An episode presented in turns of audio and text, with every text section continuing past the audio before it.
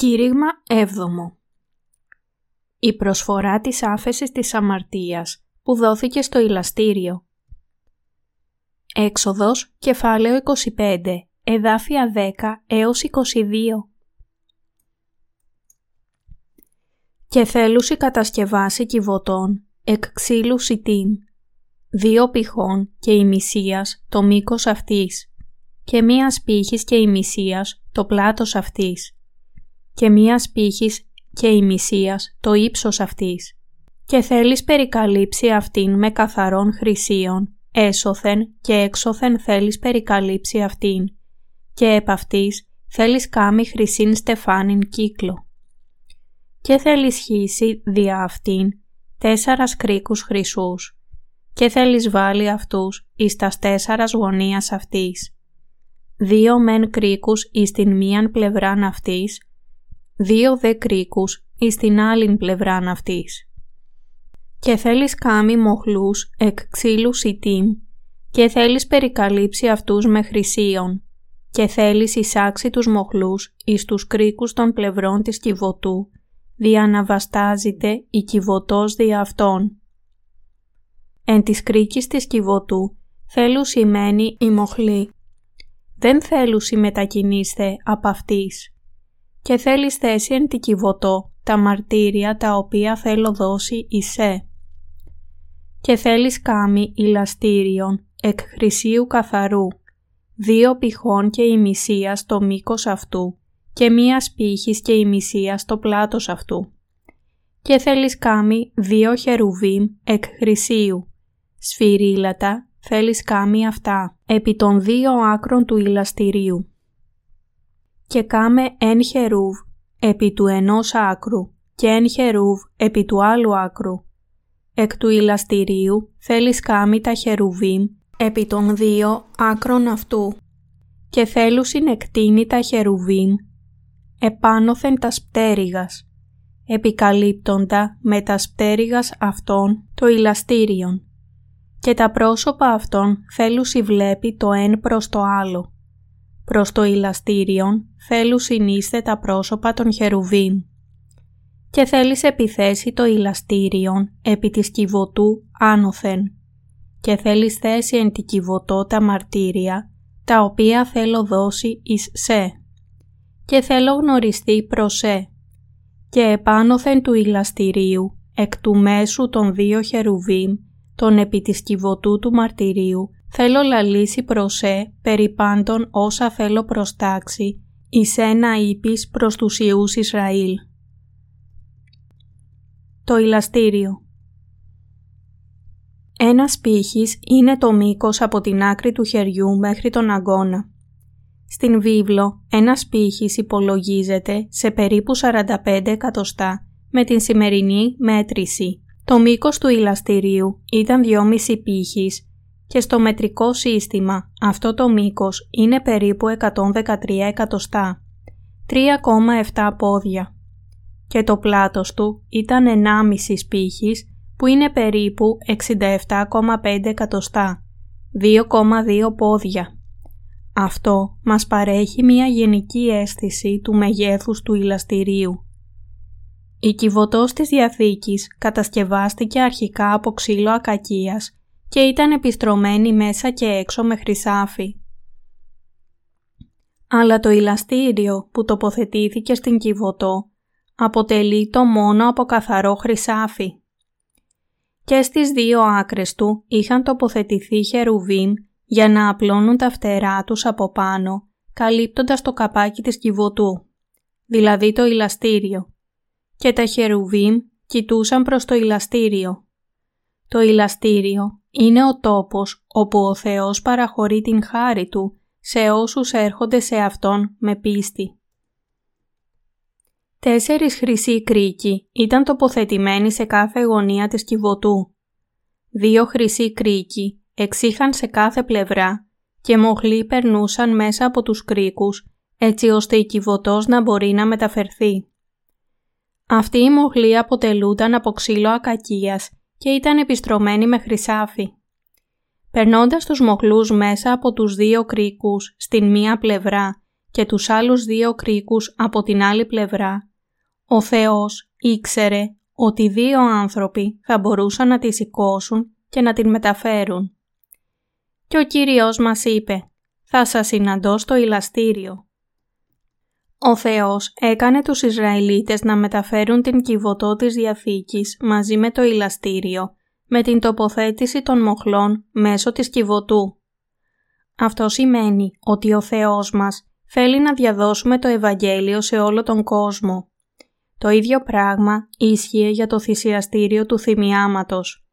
Δηλαδή κρίκοι είχαν τοποθετηθεί επίσης και στις δύο πλευρές του. Οι μοχλοί περνούσαν μέσω αυτών των κρίκων και δύο άνθρωποι χρειάζονταν για να μεταφέρουν το θυσιαστήριο.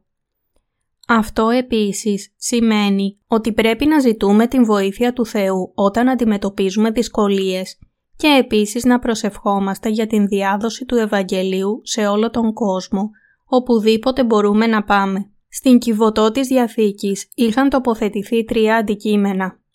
Η χρυσή στάμνα του Μάνα, η ράβδος του Ααρών που βλάστησε και οι λίθινες πλάκες της Διαθήκης. Τι σημαίνει αυτό; Πρώτα απ' όλα, η χρυσή στάμνα του Μάνα σημαίνει ότι ο Ιησούς Χριστός δίνει νέα ζωή στους πιστούς. Εκείνος διακήρυξε κάποτε «Εγώ είμαι ο άρτος της ζωής. Όστις έρχεται προς εμέ δεν θέλει πεινάσει και όστις πιστεύει σε με δεν θέλει διψήσει πόποτε». Ιωάννης, κεφάλαιο 6, εδάφιο 35 Η ράβδος του Ααρών που βλάστησε μας λέει ότι ο Ιησούς Χριστός είναι ο Κύριος της Ανάστασης και ότι μας δίνει αιώνια ζωή. Οι λίθινες πλάκες της Διαθήκης μας λένε ότι πρόκειται αναπόφευκτα να καταδικαστούμε σε θάνατο ενώπιον του νόμου. Εν τούτης, το έλεος του Θεού είναι τόσο μεγάλο που καλύπτει όλες τις καταδίκες των αμαρτιών μας που έχει καταραστεί ο νόμος. Το ηλαστήριο τέριαζε τέλεια σαν καπάκι στην Κιβωτό για να μην βγει η κατάρα του νόμου. Ο Θεός έχει ολοκληρώσει το ηλαστήριο με την τέλεια θυσία του Ιού Του Ιησού. Συνεπώς, κάθε πιστός στο Ευαγγέλιο του Ήδατος και του Πνεύματος μπορεί να έρθει θαραλέα στον θρόνο της χάρης, το ηλαστήριο. Το πολύτιμο αίμα που ραντιζόταν επάνω στο ηλαστήριο Πρέπει πρώτα να ανακαλύψουμε ποιο είναι το μυστήριο που κρύβεται στο ηλαστήριο. Μία φορά τον χρόνο, ο αρχιερέας έπαιρνε το αίμα ενός θύματος και έμπαινε στα Άγια των Αγίων. Ράντιζε έπειτα αυτό το αίμα του θύματος στο ηλαστήριο ακριβώς επτά φορές. Ο Θεός είπε ότι θα συναντούσε τότε τους Ισραηλίτες σε αυτό το ηλαστήριο. Ο Θεός συναντά όποιον έχει την ίδια πίστη με αυτή του αρχιερέα, δηλαδή την πίστη στην άφεση της αμαρτίας από τον Θεό που αποκαλυπτόταν στο σύστημα θυσιών. Το αίμα του θύματος που ραντιζόταν στο ηλαστήριο δείχνει την δίκαιη κρίση του Θεού για την αμαρτία και το έλεος Του για την ανθρωπότητα. Την ημέρα του εξυλασμού, την δέκατη ημέρα του έβδομου μήνα, ο αρχιερέας Ααρών έβαζε τα χέρια του σε ένα θυσιαστικό θύμα για να μεταβιβάσει σε αυτό όλες τις ετήσιες αμαρτίες του λαού Ισραήλ. Έκοβε έπειτα τον λαιμό του για να χύσει το αίμα του και έπειτα έφερνε αυτό το αίμα μέσα από το καταπέτασμα και το ράντιζε στο ηλαστήριο. Λεβιτικό, κεφάλαιο 16, εδάφια 11 έως 16. Μέσω του αίματος που ραντιζόταν έτσι, ο Θεός συναντούσε τους Ισραηλίτες και τους έδινε την ευλογία της άφεσης της αμαρτίας. Η χάρη του Θεού στους Ισραηλίτες είχε καθιερώσει το σύστημα των θυσιών. Με την τοποθέτηση των χεριών στο ζώο της θυσίας και το αίμα του, ο Θεός είχε καθαρίσει δίκαια τις αμαρτίες τους και τους έδινε το έλεος του, την άφεση των αμαρτιών τους.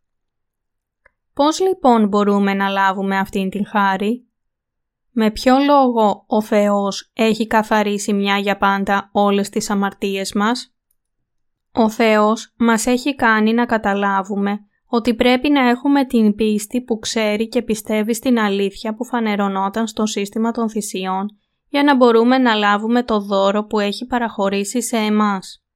Ο Θεός το έκανε αυτό δυνατό για να εκπληρωθεί η δικαιοσύνη Του με αυτούς τους δύο παράγοντες. Την τοποθέτηση των χεριών στο κεφάλι Του και το αίμα του θύματος. Αυτή η θυσία της Παλαιάς Διαθήκης δεν αναφέρεται σε τίποτα άλλο παρά στο βάπτισμα που ο Ιησούς Χριστός έλαβε και το αίμα που έχησε στον Σταυρό. Για τις δικές μας αμαρτίες, ο Ιησούς Χριστός, ο Υιός του Θεού, βαπτίστηκε από τον Ιωάννη για να αναλάβει τις αμαρτίες του κόσμου. Έγινε η θυσιαστική προσφορά στον Σταυρό για να πληρωθούν οι ποινές αυτών των αμαρτιών. Πέθανε για μας και αναστήθηκε από τους νεκρούς για να μας φέρει στην ζωή.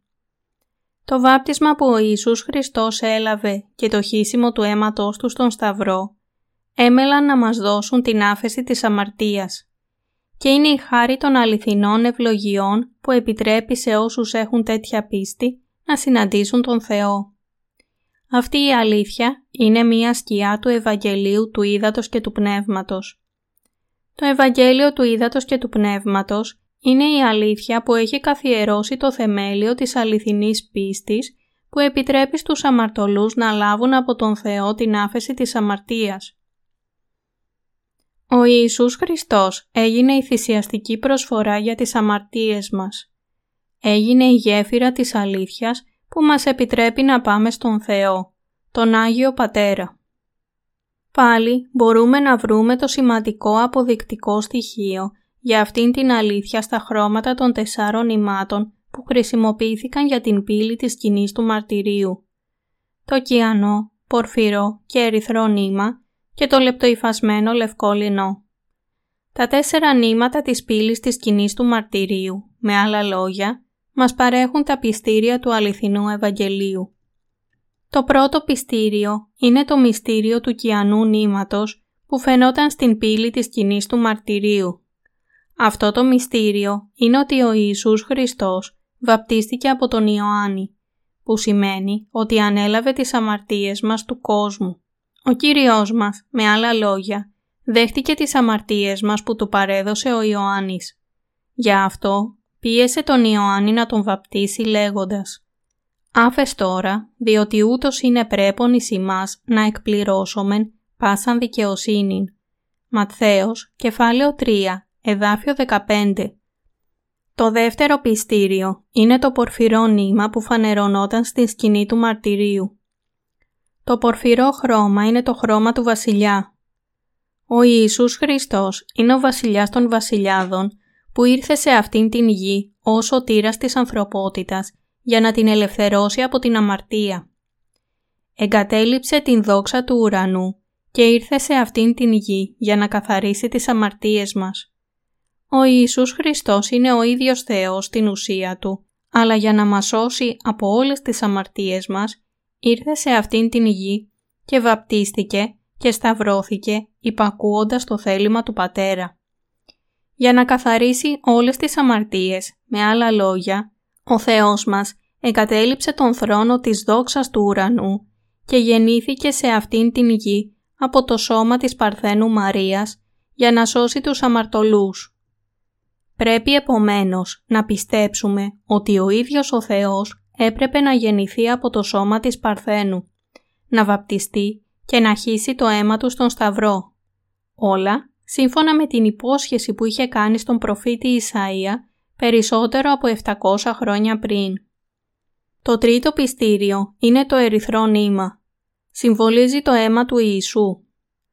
Αυτή η αλήθεια φανερώνει ότι ο Ιησούς ολοκλήρωσε την αποστολή της σωτηρίας του Θεού χύνοντας το αίμα τους στον Σταυρό. Το χύσιμο του αίματός του στον Σταυρό ήταν μία τιμωρία που προοριζόταν για τον χειρότερο όλων των εγκληματιών. Με την τιμωρία των αμαρτιών που δέχτηκε ο Ιησούς μέσω του βαπτίσματός του, κρίθηκαν όλες οι αμαρτίες της ανθρωπότητας. Με την σταύρωση και το χύσιμο του αίματός του, σήκωσε την καταδίκη όλων των αμαρτιών του κόσμου και με αυτόν τον τρόπο μας έχει ελευθερώσει από την αμαρτία. Με την αποδοχή των αμαρτιών μας μέσω του βαπτίσματός του από τον Ιωάννη και την υπακοή στον Πατέρα μέχρι θανάτου, ο Θεός έχει σώσει όλους τους αμαρτωλούς από τις ανομίες τους. Καταλαβαίνετε ότι ο Ιησούς τελείωσε όλη την καταδίκη της αμαρτίας και έχει κάνει τους πιστούς παιδιά του Θεού σηκώνοντας αντιπροσωπευτικά την καταδίκη της τιμωρίας μας με την σταύρωσή Του. Ο Θεός τα έκανε όλα αυτά έτσι ώστε να πιστέψουμε σε αυτήν την αλήθεια και να λάβουμε αιώνια ζωή. Το γεγονός ότι ο Ιησούς βαπτίστηκε και καταδικάστηκε έπειτα στον Σταυρό σημαίνει ότι μας έχει σώσει από την αμαρτία. Γι' αυτό με την τελευταία πνοή του έκραξε «Τετέλεστε». Ιωάννης, κεφάλαιο 19, εδάφιο 30. Ο Ιησούς διακήρυξε με μεγάλη χαρά και ανακούφιση ότι είχε ολοκληρώσει την σωτηρία μας από την αμαρτία σύμφωνα με το θέλημα του Πατέρα Θεού. Τελικά, το λεπτοϊφασμένο λευκό λινό συμβολίζει ότι ο Ιησούς είναι ο Λόγος του Θεού. Αποκαλύπτει το θέλημα του Θεού μέσω του επιμελημένου και δίκαιου Λόγου Του. Σε όλη την Παλαιά Διαθήκη είχε πει προκαταβολικά ότι θα ερχόταν σε αυτόν τον κόσμο και θα έσωζε όλη την ανθρωπότητα με το βάπτισμα και την σταύρωσή του. Ύστερα, στην Καινή Διαθήκη, εκπλήρωσε τέλεια όλες τις υποσχέσεις του. Για αυτό η βίβλος δηλώνει «Εν αρχή το ο Λόγος, και ο Λόγος ήτο παρά το Θεό, και Θεός ήτο ο Λόγος. Και ο Λόγος έγινε σάρξ και κατόκισε μεταξύ ημών, και είδομεν την δόξαν αυτού, δόξαν ως μονογενούς παρά του Πατρός. Πλήρης χάριτος και αληθείας. Ιωάννης κεφάλαιο 1, εδάφια 1 και 14. Αυτή η αλήθεια μας έχει ικανώσει να πληθούμε από όλες τις αμαρτίες μας, τόσο λευκή όσο το χιόνι. Το βάπτισμα που έλαβε ο Ιησούς και το χύσιμο του αίματος Του δεν είναι άλλο παρά η τοποθέτηση των χεριών και η εξηλαίωση της κρίσης του συστήματος των θυσιών. Επειδή ο Ιησούς επομίστηκε όλες τις αμαρτίες του κόσμου στο σώμα Του, γι' αυτό έχισε το αίμα Του στον Σταυρό επειδή ο Ιησούς βαπτίστηκε για να σηκώσει τις αμαρτίες μας για λογαριασμό μας και πήγε στον Σταυρό και έχισε το αίμα του εκεί. Αυτή η αλήθεια έχει γίνει η εξηλαίωση που έχει πλύνει τις αμαρτίες μας. Το βάπτισμα που ο Κύριος μας έλαβε όταν ήρθε σε αυτήν την γη ως άνθρωπος και το αίμα που έχισε στον Σταυρό είναι η αλήθεια που φανερωνόταν στο κιανό, πορφυρό και ερυθρό νήμα. Ο Ιησούς γεννήθηκε σε αυτήν την γη πριν 2.000 χρόνια. Ανέλαβε τις αμαρτίες του κόσμου με το βάπτισμά του. Πέθανε στον Σταυρό, αναστήθηκε από τους νεκρούς σε τρεις ημέρες. Κατόπιν έδωσε μαρτυρία επί 40 ημέρες και έπειτα ανέβηκε στα δεξιά του θρόνου του Θεού. Αυτή είναι η αλήθεια που φανερώνονταν στο κιανό, πορφυρό και ερυθρό νήμα. Ο Θεός μας λέει να πιστέψουμε σε αυτήν την αλήθεια. Ότι μας έχει σώσει από όλες τις αμαρτίες καθαρίζοντας τις αμαρτίες μας. Όταν πιστεύουμε σε αυτήν την αλήθεια, ο Θεός μας λέει «Τώρα εσείς έχετε γίνει τα παιδιά μου. Δεν είστε αμαρτωλοί Είστε λαός μου και όχι πλέον αμαρτωλοί. Σας έχω σώσει από όλες τις αμαρτίες, την καταδίκη και τις κατάρες σας. Σας έχω σώσει με την απεριόριστη αγάπη μου. Επειδή είστε τόσο αγαπητοί σε εμένα, σας έχω σώσει χωρίς οποιοδήποτε όρο. Επειδή σας αγαπώ, σας έχω σώσει από μόνος μου. Όχι μόνο σας έχω αγαπήσει, αλλά έχω δείξει πραγματικά την αγάπη μου σε εσάς με αυτόν τον τρόπο. Κοιτάξτε στο αίμα του θύματός μου. Αυτή είναι η απόδειξη της αγάπης μου για εσάς.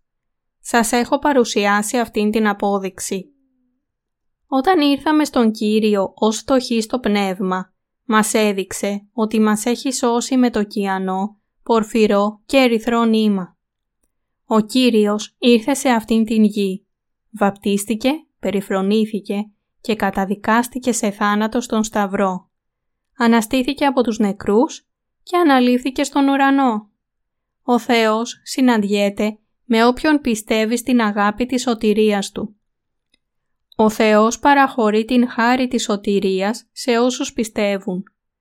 Η σωτηρία Του έχει μετατρέψει τα απλά δημιουργήματα σε παιδιά του Θεού. Ο Θεός μας λέει «Τώρα είστε παιδιά μου, είστε γη και κόρες μου. Δεν είστε πλέον τα παιδιά του σατανά, αλλά τα δικά μου παιδιά. Δεν είστε πλέον δημιουργήματα, αλλά ο λαός μου. Έχω εξηλαιώσει όλες τις αμαρτίες σας μέσω του Ιού μου Ιησού. Σας έχω κάνει τώρα λαό μου και έχετε γίνει οι άνθρωποι μου με πίστη. Ο Θεός όχι μόνο έχει σώσει τους αμαρτωλούς, αλλά επίσης τους έχει παραχωρήσει την χάρη να τους κάνει παιδιά Του. Το καπάκι της κυβωτού της Διαθήκης στην σκηνή του μαρτυρίου, ο Θεός το ονόμασε ηλαστήριο. Δύο χερουβίμ είχαν τοποθετηθεί κοιτάζοντας κάτω προς αυτό. Γιατί είπε ο Θεός ότι θα συναντούσε τον λαό Ισραήλ επάνω από το ηλαστήριο; Ο λόγος για αυτό ήταν επειδή ο Θεός εξηλαίωνε τις αμαρτίες του λαού Ισραήλ με την αποδοχή του αίματος του θύματος στο οποίο μεταβιβάζονταν όλες οι αμαρτίες τους με την τοποθέτηση των χεριών. Με άλλα λόγια, ο Θεός το είπε αυτό επειδή θέλησε να δώσει ως δώρος στον λαό Ισραήλ την άφεση των αμαρτιών τους, κάνοντάς τους να μεταβιβάζουν τις αμαρτίες τους επάνω στο ζώο της θυσίας τους με την τοποθέτηση των χεριών τους στο κεφάλι του και κάνοντας το ζώο της θυσίας να πληρώσει τις ποινές αυτών των αμαρτιών αντιπροσωπευτικά για λογαριασμό τους. Όλα αυτά προκειμένου να καθαριστούν οι αδικίες του λαού του. Επειδή ο Θεός δεν μπορούσε να συναντήσει τους αμαρτωλούς χωρίς την προσφορά της εξηλαίωσης, μέσω αυτού του θύματος καθάριζε τις αμαρτίες τους και τους συναντούσε. Ο κάθε ένας γεννιέται σε αυτόν τον κόσμο με αμαρτία ως απόγονος του Αδάμ. Ο κάθε ένας, επομένως, έχει αμαρτία και κανένας δεν μπορεί να συναντήσει τον Θεό χωρίς προσφορά θυσίας. Γι' αυτό είπε ο Θεός ότι θα δεχόταν την προσφορά της θυσίας που εξηλαίωνε τις αμαρτίες των Ισραηλιτών και θα του συναντούσε επάνω από το ηλαστήριο. Ο Θεός έκανε τον λαό Ισραήλ να ορίσουν την δέκατη ημέρα του έβδομου μήνα ως ημέρα εξηλαίωσης. Έκανε τον αρχιερέα να μεταβιβάζει την αξία των αμαρτιών ενός έτους των Ισραηλιτών επάνω στην θυσιαστική προσφορά και να του φέρνει αυτό το αίμα του θύματος. Την ίδια ημέρα οι αμαρτίες του λαού Ισραήλ εξηλαιώνονταν για ολόκληρο το έτος και αυτό επειδή αυτήν την ημέρα ο αρχιερέας έφερνε για λογαριασμό τους την προσφορά για αμαρτία. Το σύστημα θυσιών της Παλαιάς Διαθήκης για την απελευθέρωση των αμαρτωλών από τις ανομίες τους. Όπως λέει στο Λεβιτικό, κεφάλαιο 1, εδάφιο 4. Και θέλει επιθέσει την χείρα αυτού επί την κεφαλήν του ολοκαυτώματος και θέλει είστε δεκτών υπέρ αυτού, για να γίνει εξηλαίωσης περί αυτού. Όλες οι αμαρτίες ενός αμαρτωλού μεταβιβάζονταν πραγματικά στον αποδιοπομπαίο τράγο με την τοποθέτηση των χεριών του στο κεφάλι της θυσίας.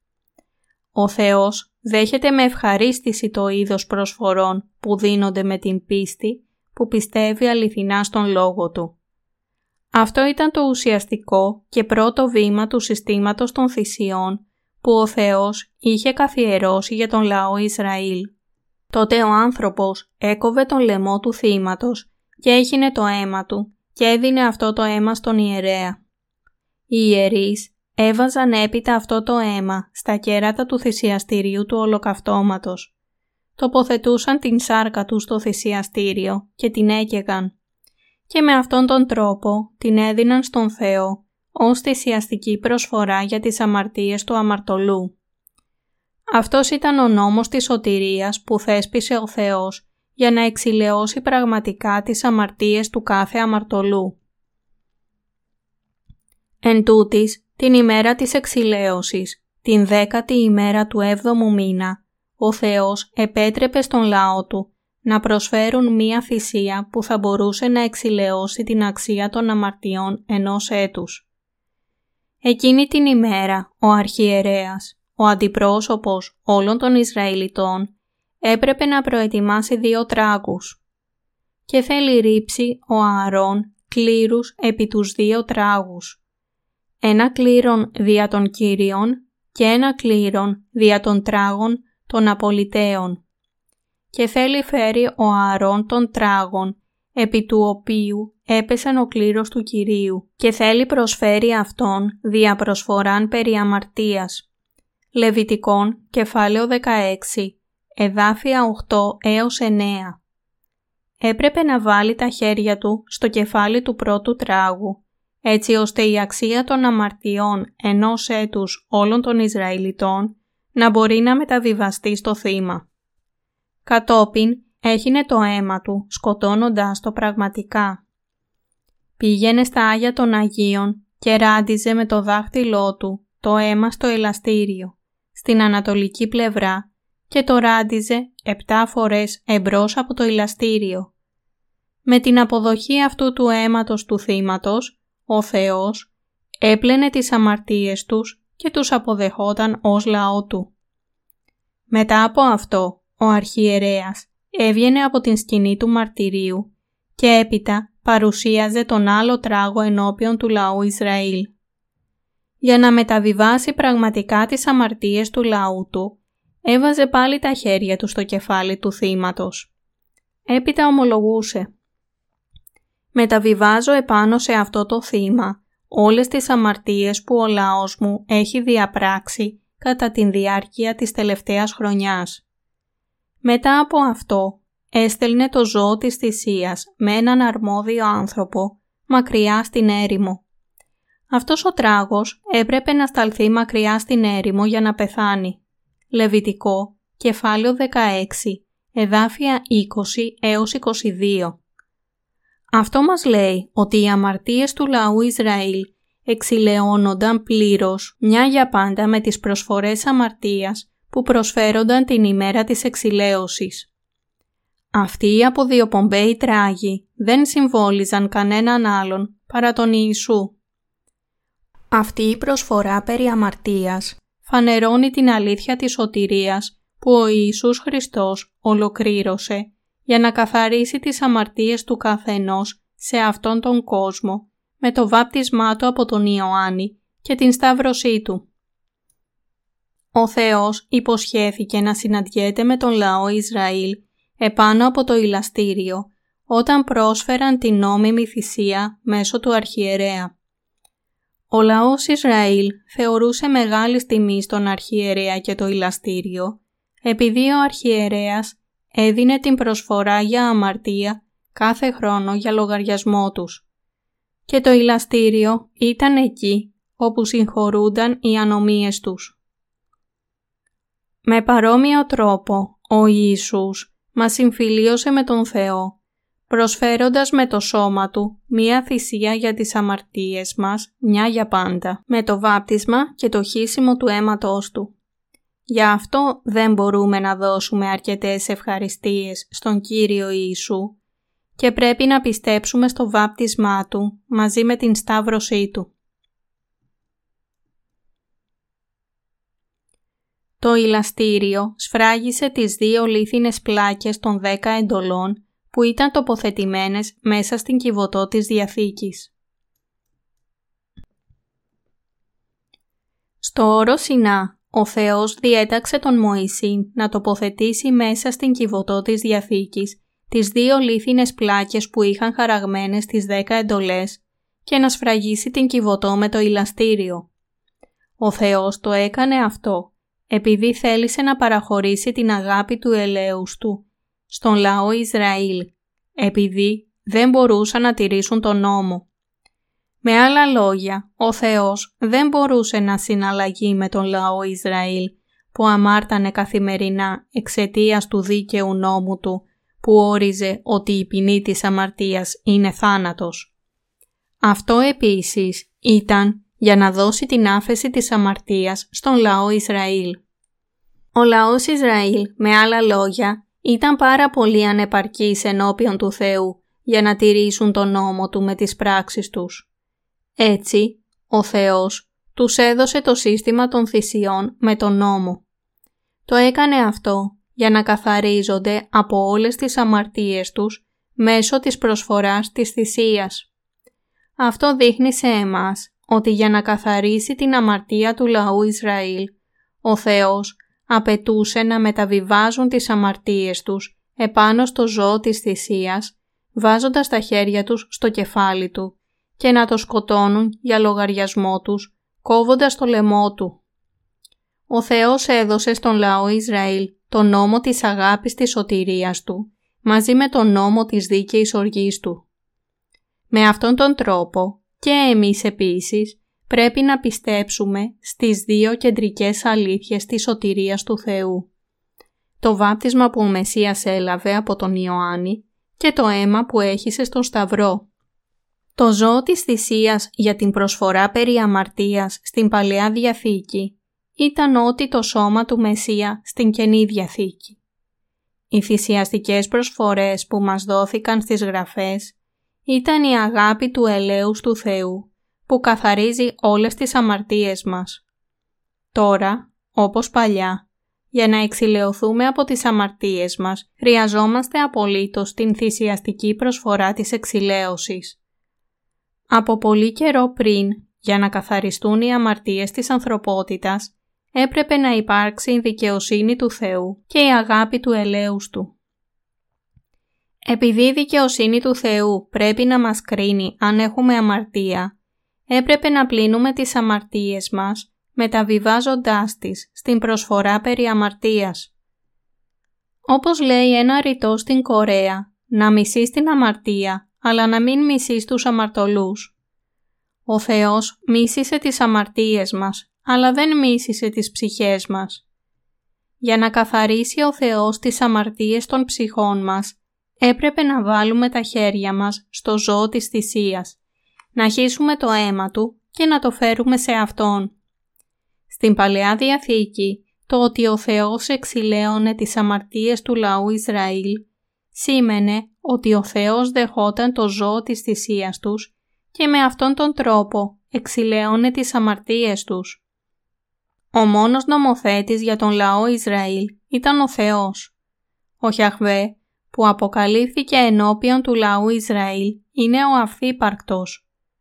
Όπως ακριβώς αναγνωρίζουμε τον Θεό ως τον μόνο νομοθέτη, πρέπει να αναγνωρίσουμε ότι Αυτός είναι ο Θεός όλων μας και να δεχτούμε το σύστημα των θυσιών που θέσπισε για να καθαρίσει τις αμαρτίες μας. Μέσω του συστήματος των θυσιών που ο Θεός καθιέρωσε, μπορούμε να καταλάβουμε ακριβώς πόσο μας έχει αγαπήσει ο Θεός και πόσο δίκαια μας έχει ελευθερώσει από την αμαρτία και μέσω του νόμου του Θεού μπορούμε επίσης να καταλάβουμε ότι απλά δεν μπορούμε να τηρήσουμε τις εντολές Του. Στα θεμέλια της ύπαρξής μας ήμασταν ειδωλολάτρες ενώπιον του Θεού, που διαπράταμε όλα τα ίδια νομιών και παραβάσεων. Επομένως, δεν μπορούμε παρά να αναγνωρίσουμε ότι οποιαδήποτε στιγμή ήμασταν προορισμένοι για τον Άδη εξαιτίας των αμαρτιών μας. Γι' αυτό έπρεπε να έρθει σε εμάς ως σωτήρας ο ίδιος ο Θεός. Ο Ιησούς Χριστός πρόσφερε το σώμα Του ως θυσία για τις αμαρτίες του κόσμου για πάντα. Πρόσφερε τον εαυτό Του με τον ίδιο ακριβώς τρόπο όπως νινόταν η προσφορά περί αμαρτίας της Παλαιάς Διαθήκης. ειδικά αυτή που παρουσιάζεται στην περικοπή για την ημέρα της εξηλαίωσης. Με την τοποθέτηση των χεριών στο κεφάλι του θύματος και το χύσιμο του αίματός του. Οι δύο λίθινες πλάκες στην κυβωτό της Διαθήκης και το ηλαστήριο ήταν απολύτως απαραίτητα για τον λαό Ισραήλ για να λάβουν την άφεση των αμαρτιών τους, επειδή ο Θεός επέτρεψε σε όσους πίστεψαν στον δίκαιο νόμο του Θεού και την υπόσχεσή Του για ζωή, να λάβουν τη νέα ζωή. Σήμερα, ο νόμος που δείχνει την δικαιοσύνη του Θεού και ο λόγος της αλήθειας που φέρνει αιώνια σωτηρία από την αμαρτία, επιτρέπει όχι μόνο στον λαό Ισραήλ, αλλά και σε όλους εμάς να συναντήσουμε τον Θεό και να λάβουμε αιώνια ζωή. Εσείς και εγώ που ζούμε σε αυτήν την εποχή πρέπει να ξέρουμε και να πιστεύουμε ποιος είναι ο Θεός μας, τι μας λέει και με ποιο μέσο μας έχει κάνει να λάβουμε την άφεση των αμαρτιών μας. Μέσω της αλήθειας του κιανού, πορφυρού και ερυθρού νήματος και του λεπτοϊφασμένου λευκού λινού που φανερώνονταν στην πύλη της σκηνής του μαρτυρίου της Παλαιάς Διαθήκης, ο Θεός έχει καλέσει εσάς και εμένα. Μας δέχτηκε και μας έδωσε την πίστη που πιστεύει σε αυτό. Το κιανό νήμα συμβολίζει ακριβώς το βάπτισμα που έλαβε ο Ιησούς. Ας στραφούμε στο κατά Ματθαίον, κεφάλαιο 3, εδάφια 13 έως 17. Τότε έρχεται ο Ιησούς από της Γαλιλαίας εις τον Ιορδάνην προς τον Ιωάννην δια να βαπτιστεί υπ' αυτού. Ο δε Ιωάννης εκόλυεν αυτόν λέγον «Εγώ χρειαν έχω να βαπτιστώ υπό σου και εσύ έρχεσαι προς εμέ». Αποκριθείς δε ο Ιησούς, είπε προς αυτόν «Άφες τώρα διότι ούτως είναι πρέπον εις ημάς να εκπληρώσομεν πάσαν δικαιοσύνην.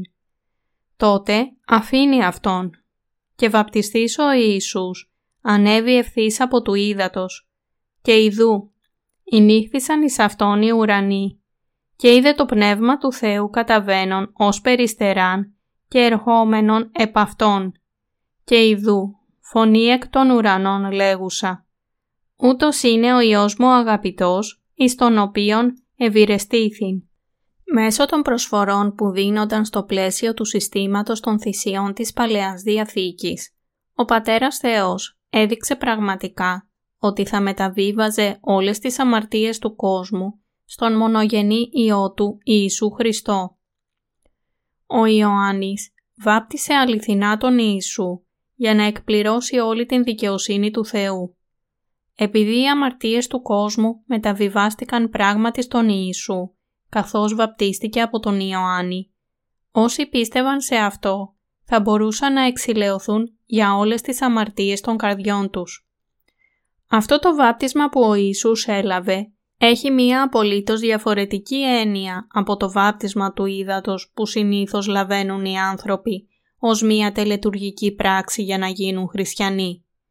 Με άλλα λόγια, το βάπτισμα του ύδατος που λαβαίνουν οι σημερινοί άνθρωποι είναι μόνο ένα εξωτερικό σημάδι της μεταστροφής τους στην χριστιανική θρησκεία. Ο Ιησούς βαπτίστηκε στον ποταμό Ιορδάνη για να αναλάβει όλες τις αμαρτίες του κόσμου με την τοποθέτηση των χεριών του Ιωάννη του Βαπτιστή, του αντιπροσώπου της ανθρωπότητας. Το βάπτισμα που έλαβε ο Ιησούς ήταν το βάπτισμα που εκπλήρωσε την υπόσχεση του Θεού για την αιώνια σωτηρία της άφεσης της αμαρτίας που ο Θεός καθιέρωσε μέσω του συστήματος θυσιών στο Λεβιτικό. Το γεγονός ότι για να πληρώσει τις ποινές αυτών των αμαρτιών, ο Ιησούς ανέλαβε τις αμαρτίες του κόσμου με τον να βαπτιστεί προσωπικά και να πεθάνει χύνοντας το αίμα του στον Σταυρό, είναι η αγάπη του Θεού για την ανθρωπότητα και η τέλεια άφεση της αμαρτίας. Προκειμένου να μας σώσει από όλες τις αμαρτίες του κόσμου, ο Πατέρας Θεός έκανε τον Υιό Του να βαπτιστεί από τον Ιωάννη. Άφες τώρα, διότι ούτως είναι πρέπον εις ημάς να εκπληρώσομεν πάσαν δικαιοσύνην. Ματθαίος κεφάλαιο 3, εδάφιο 15. Το ούτως εδώ σημαίνει ότι ο Ιησούς θα αναλάβαινε με το βάπτισμά Του τις αμαρτίες του κόσμου ολόκληρης της ανθρωπότητας. Επειδή ο Ιωάννης βάπτισε τον Ιησού Χριστό, οι αμαρτίες μας μεταβιβάστηκαν σε Αυτόν. Αυτό έγινε επειδή ο Ιησούς Χριστός ανέλαβε τις αμαρτίες μας με το βάπτισμά Του, έχισε το αίμα Του και πέθανε αντί για εμάς. Το βάπτισμα που έλαβε ο Ιησούς είναι η αγάπη του Θεού, της θυσίας και της άφεσης της αμαρτίας. Όταν δέχτηκε πραγματικά όλες τις αμαρτίες μας που μεταβιβάστηκαν σε Αυτόν, καταδύθηκε στο νερό. Εκείνη η βάπτιση συμβολίζει τον θάνατό Του και το ότι βγήκε από το νερό μαρτυρεί προκαταβολικά την Ανάστασή Του. Ο Ιησούς είναι ο Δημιουργός και Σωτήρας μας. Είναι αλήθεια ότι ο Ιησούς Χριστός που ήρθε σε εμάς είναι ο ίδιος Θεός που δημιούργησε τον κόσμο και τα πάντα μέσα σε Αυτόν. Στην Γένεση, κεφάλαιο 1, εδάφιο 1, λέει «Εν αρχή επίησεν ο Θεός των ουρανών και την γην». Και στην Γένεση, κεφάλαιο 1, εδάφιο 3 λέει «Και είπεν ο Θεός, γεννηθεί το φως, και έγινε φως». Επίσης, στο κατά Ιωάννην, κεφάλαιο 1, εδάφιο 3 λέει «Πάντα δι' αυτού έγιναν και χωρίς αυτού δεν έγινε ουδέ εν το οποίο έγινεν».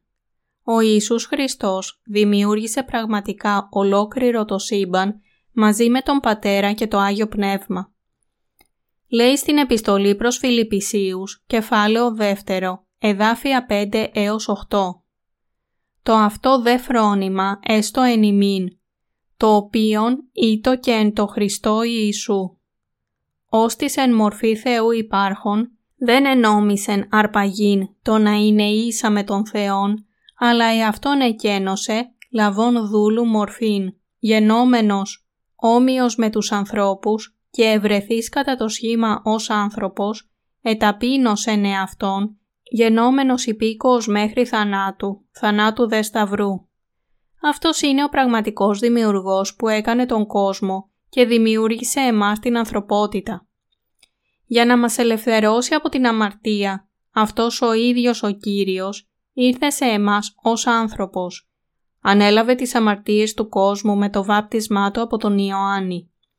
Έχισε το αίμα του εξαιτίας αυτού του βαπτίσματος και με αυτόν τον τρόπο έχει σώσει εμάς από όλες τις αμαρτίες.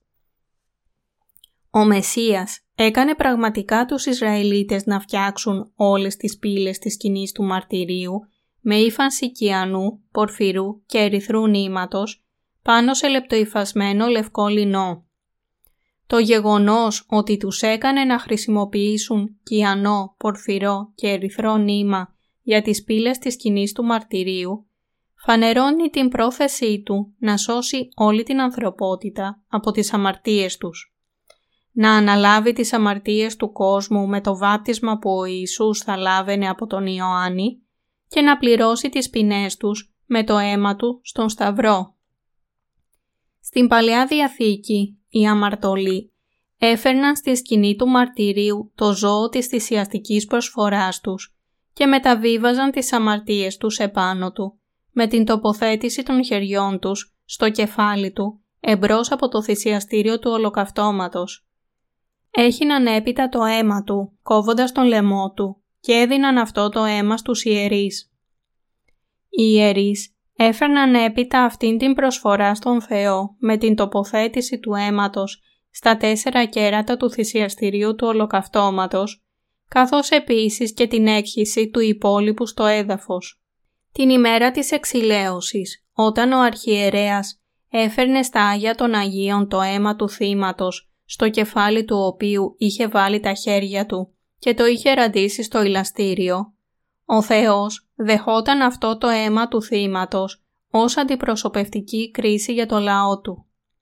Γιατί έπρεπε να σκοτωθεί το ζώο της θυσίας; Επειδή είχε αναλάβει όλες τις αμαρτίες των Ισραηλιτών, με την τοποθέτηση των χεριών του αρχιερέα στο κεφάλι του.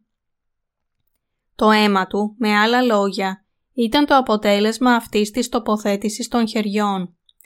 Κατά συνέπεια, ο Θεός δεχόταν το αίμα του θύματος και το γλυκό άρωμα της σάρκας που κεγόταν στο θυσιαστήριο και με αυτόν τον τρόπο εξηλαίωνε όλες τις αμαρτίες του λαού Ισραήλ. Στην εποχή της Καινής Διαθήκης, ο Ιησούς ήρθε να κάνει ακριβώς αυτό επίσης. Για να αναλάβει τις αμαρτίες μας και να σηκώσει την καταδίκη της αμαρτίας, ο Κύριος μας έπρεπε να έρθει σε αυτήν την γη μέσω του σώματος της Παρθένου Μαρίας και ολοκλήρωσε την σωτηρία με το βάπτισμά του από τον Ιωάννη και το χύσιμο του αίματός του στον Σταυρό. Το κιανό, πορφυρό και ερυθρό νήμα είναι πραγματικά το Ευαγγέλιο που φανερώνει την αλήθεια ότι ο Ιησούς, ο ίδιος Θεός, βαπτίστηκε και σταυρώθηκε. Επειδή ανέλαβε τις αμαρτίες μας με το βάπτισμά Του, ο Ιησούς σταυρώθηκε, έχισε όλο το αίμα Του, πέθανε, αναστήθηκε από τους νεκρούς σε τρεις ημέρες, κάθισε στα δεξιά του θρόνου του Θεού και με αυτόν τον τρόπο έχει γίνει ο σωτήρας μας που πιστεύουμε. Ο Ιησούς Χριστός έχει κάνει όσους πιστεύουν πραγματικά σε Αυτόν ως σωτήρα τους να ονομάζουν τον Θεό Αβά, Πατέρα, εξηλαιώνοντας όλες τις αμαρτίες τους μια για πάντα ενώπιον του Πατέρα Θεού. Αυτό είναι το μυστήριο της αλήθειας που κρύβεται στο κιανό, πορφυρό και ερυθρό νήμα. Μέσω του βαπτίσματός του και του αίματος του Σταυρού, ο Μεσσίας εκπλήρωσε τον καθαρισμό των αμαρτιών μας και σήκωσε την καταδίκη της αμαρτίας μας στην θέση μας. Τώρα έχει γίνει ο σωτήρας του κόσμου. Γι' αυτό πρέπει να πιστέψουμε ότι η πύλη της κοινή του μαρτυρίου στην Παλαιά Διαθήκη έγινε με ύφανση κιανού, πορφυρού και ερυθρού νήματος πάνω σε λεπτοϊφασμένο λευκό λινό. Και εμείς επίσης πρέπει να πιστέψουμε ότι στην Καινή Διαθήκη ο Μεσσίας, ο σωτήρας μας που ήρθε πραγματικά σε αυτήν την γη, ανέλαβε τις αμαρτίες του κόσμου με το βάπτισμά του και σήκωσε την καταδίκη όλων των αμαρτιών στο Σταυρό.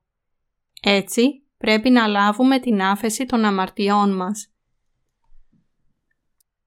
Ως χριστιανοί, πόση προσοχή δίνεται στον λόγο Του;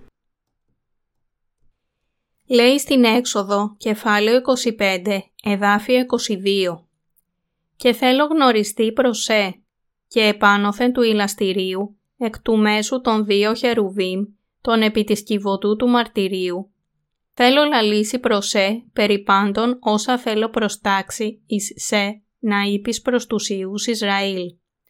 Πόσο κοντά λοιπόν είστε στο Ευαγγέλιο του Ήδατος και του Πνεύματος, το Ευαγγέλιο της Εξηλαίωσης.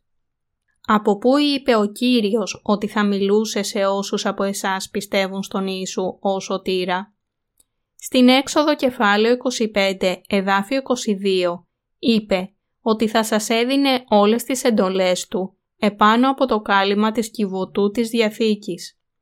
Στον λαό Ισραήλ, στην Παλαιά Διαθήκη, ο Θεός είπε ότι θα τους μιλούσε για όλα από το ηλαστήριο. Πρέπει να καταλάβετε ότι αυτή είναι η υπόσχεση του Θεού, ότι θα οδηγήσει τις ζωές σας αφού σας δώσει την άφεση της αμαρτίας μέσω της νόμιμης θυσιαστικής προσφοράς και σας κάνει λαό Του. Ο Θεός μας λέει ότι αδιάφορο από το πόσο προσπαθούν να οδηγηθούν από τον Κύριο εκείνοι που πιστεύουν στον χριστιανισμό, αν πιστεύετε στον Ιησού ενώ παραμένετε χωρίς γνώση της αλήθειας του Ευαγγελίου του Ήδατος και του Πνεύματος, τότε δεν μπορεί να σας οδηγήσει. Έτσι, αν θέλετε πραγματικά να οδηγηθείτε από τον Κύριο, πρέπει πρώτα να μάθετε και να δεχτείτε την αλήθεια της άφεσης της αμαρτίας που έχει εξηλαιώσει τις αμαρτίες σας όλες με μιας και έπειτα να περιμένετε την καθοδήγησή Του. Υπάρχει ένα πράγμα που θέλω να σας πω και αυτό είναι ότι αν θέλετε να γίνετε παιδιά του Θεού και αν θέλετε να γίνετε μέρος της Εκκλησίας Του, πρέπει πρώτα να μετανοήσετε για τις αμαρτίες σας με πίστη στο Ευαγγέλιο του Ήδατος και του Πνεύματος, το μυστήριο του κιανού, πορφυρού και ερυθρού νήματος. Μόνο μετά από αυτό μπορείτε και εσείς επίσης να λάβετε τις εντολές του Κυρίου που σας υπόθηκαν επάνω από την κυβωτό της Διαθήκης. Πρέπει να θυμόμαστε και να πιστεύουμε ότι ο Κύριος πάντα έχει διατάξει και έχει οδηγήσει τις ζωές μας όταν έχουμε πίστη στο Ευαγγέλιο του Ήδατος και του Πνεύματος που μας έχει ικανώσει να λάβουμε την άφεση της αμαρτίας. Λαμβάνετε τώρα τις εντολές του Κυρίου που δίνονται σε εσάς επάνω από το ηλαστήριο ή ακολουθείτε τον Κύριο βασισμένοι στα συναισθήματά σας. Τα συναισθήματα και οι συγκινήσεις σας δεν μπορούν να χτίσουν την πίστη σας, αλλά μόνο σας οδηγούν σε σύγχυση. Αν επιδιώκετε να ακολουθήσετε τις εντολές του Θεού που υπόθηκαν σε εσάς επάνω από την κυβωτό της Διαθήκης, τότε πρέπει να αναγνωρίσετε και να πιστέψετε ότι το κιανό, πορφυρό και ερυθρό νήμα και το λεπτοϊφασμένο λευκό λινό για τα οποία μιλάει η σκηνή του μαρτυρίου είναι η άφεση της αμαρτίας που έχει δώσει σε εμάς ο Θεός. Αλληλούια! Ευχαριστώ τον Θεό που το βάπτισμα του Κυρίου, το αίμα του Σταυρού και η δύναμη και η αγάπη Του μας έχουν σώσει από όλες τις αμαρτίες του κόσμου.